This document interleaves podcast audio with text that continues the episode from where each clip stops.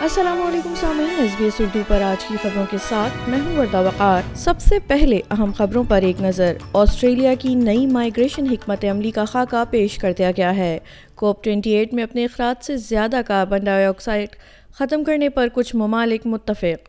اور وکٹوریا میں بارہویں جماعت کے طلباء کو امتحانی نتائج موصول ہو گئے۔ اور اب خبریں تفصیل کے ساتھ۔ وزیر داخلہ کلیئر نائل کا کہنا ہے کہ مائیگریشن انٹیک میں کمی حکومت کی نئی ہجرت حکمت عملی کا حصہ بنے گی۔ محترمہ نائل کا کہنا ہے کہ بجٹ کے چار سالہ ٹائم فریم میں مجموعی طور پر ایک لاکھ پچاسی ہزار تارکین وطن کی کمی کی جائے گی۔ گزشتہ مالی سال کے دوران بیرون ملک سے ہجرت اپنے عروج پر تھی، جس کے تحت پانچ لاکھ افراد آسٹریلیا پہنچے۔ یاد رہے کہ کووڈ نائنٹین کے دوران سرحدی بندش کے بعد یہ ایک طرح سے بحالی تھی۔ محترمہ اونائل کہتی ہیں کہ گریجویٹ ویزوں کو مختصر کرنے سمیت ویزا کی ترتیبات کو سخت کر کے پیش کردہ ہدف پورا کیا جائے گا۔ دری اسنا یونینز نیو ساؤتھ ویلز کے سیکیٹری مارک مورے کا کہنا ہے کہ ان تبدیلیوں کا خیر مقدم کرتے ہیں، جس سے تارکین وطن کارکنوں کے لیے استحصالی آجروں کو چھوڑنا آسان ہو جائے گا اور مستقل رہائش کے لیے راستہ صاف ہو جائے گا، لیکن ان کا کہنا ہے کہ بین الاقوامی طلبہ کے کام کے اوقات پر پابندی کو ہٹا دینا چاہیے۔ ادھر وکٹورین سال بارہ کے طلبہ اس سال کے ہائی اسکول کے امتحانات سے اپنے نتائج حاصل کر رہے ہیں۔ انتیس طلبہ نے ننانوے اشاریہ نو پانچ کا سب سے زیادہ ممکنہ رینک حاصل کیا ہے۔ بارہویں جماعت کی طالبہ ٹاہن کا کہنا ہے کہ وہ خوش ہیں، اسے یونیورسٹی آف میلبرن میں کامرس کے یونیورسٹی کورس کے لیے مطلوبہ نمبر مل گئے ہیں۔ There are like times when you do want to give up.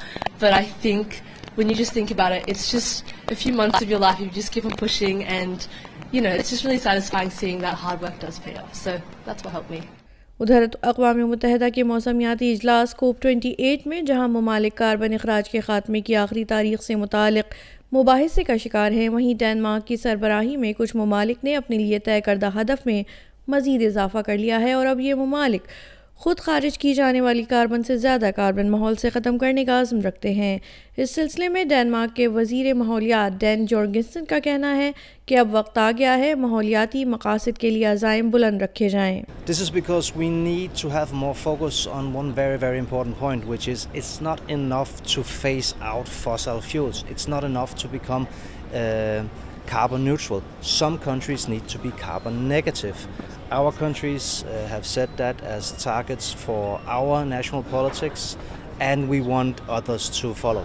جنوبی غزہ کی پٹی کے مرکزی شہر خان یونس کے رہائشیوں کا کہنا ہے کہ اسرائیلی ٹینک شہر سے ہوتے ہوئے مرکزی شمال جنوب سڑک تک پہنچ گئے ہیں گزشتہ چوبیس گھنٹوں میں شدید لڑائی کے بعد مشرق سے اسرائیلی پیش قدمی سست ہو گئی ہے تاہم غزہ کے دو اشاریہ تین ملین افراد میں سے تقریباً نوے فیصد محصور علاقے میں بے گھر ہو چکے ہیں، جہاں اقوام متحدہ کے اداروں کا کہنا ہے کہ پناہ کے لیے کوئی محفوظ جگہ موجود نہیں ہے۔ سامعین، آپ سن رہے تھے ایس بی ایس اردو پر آج کی خبریں۔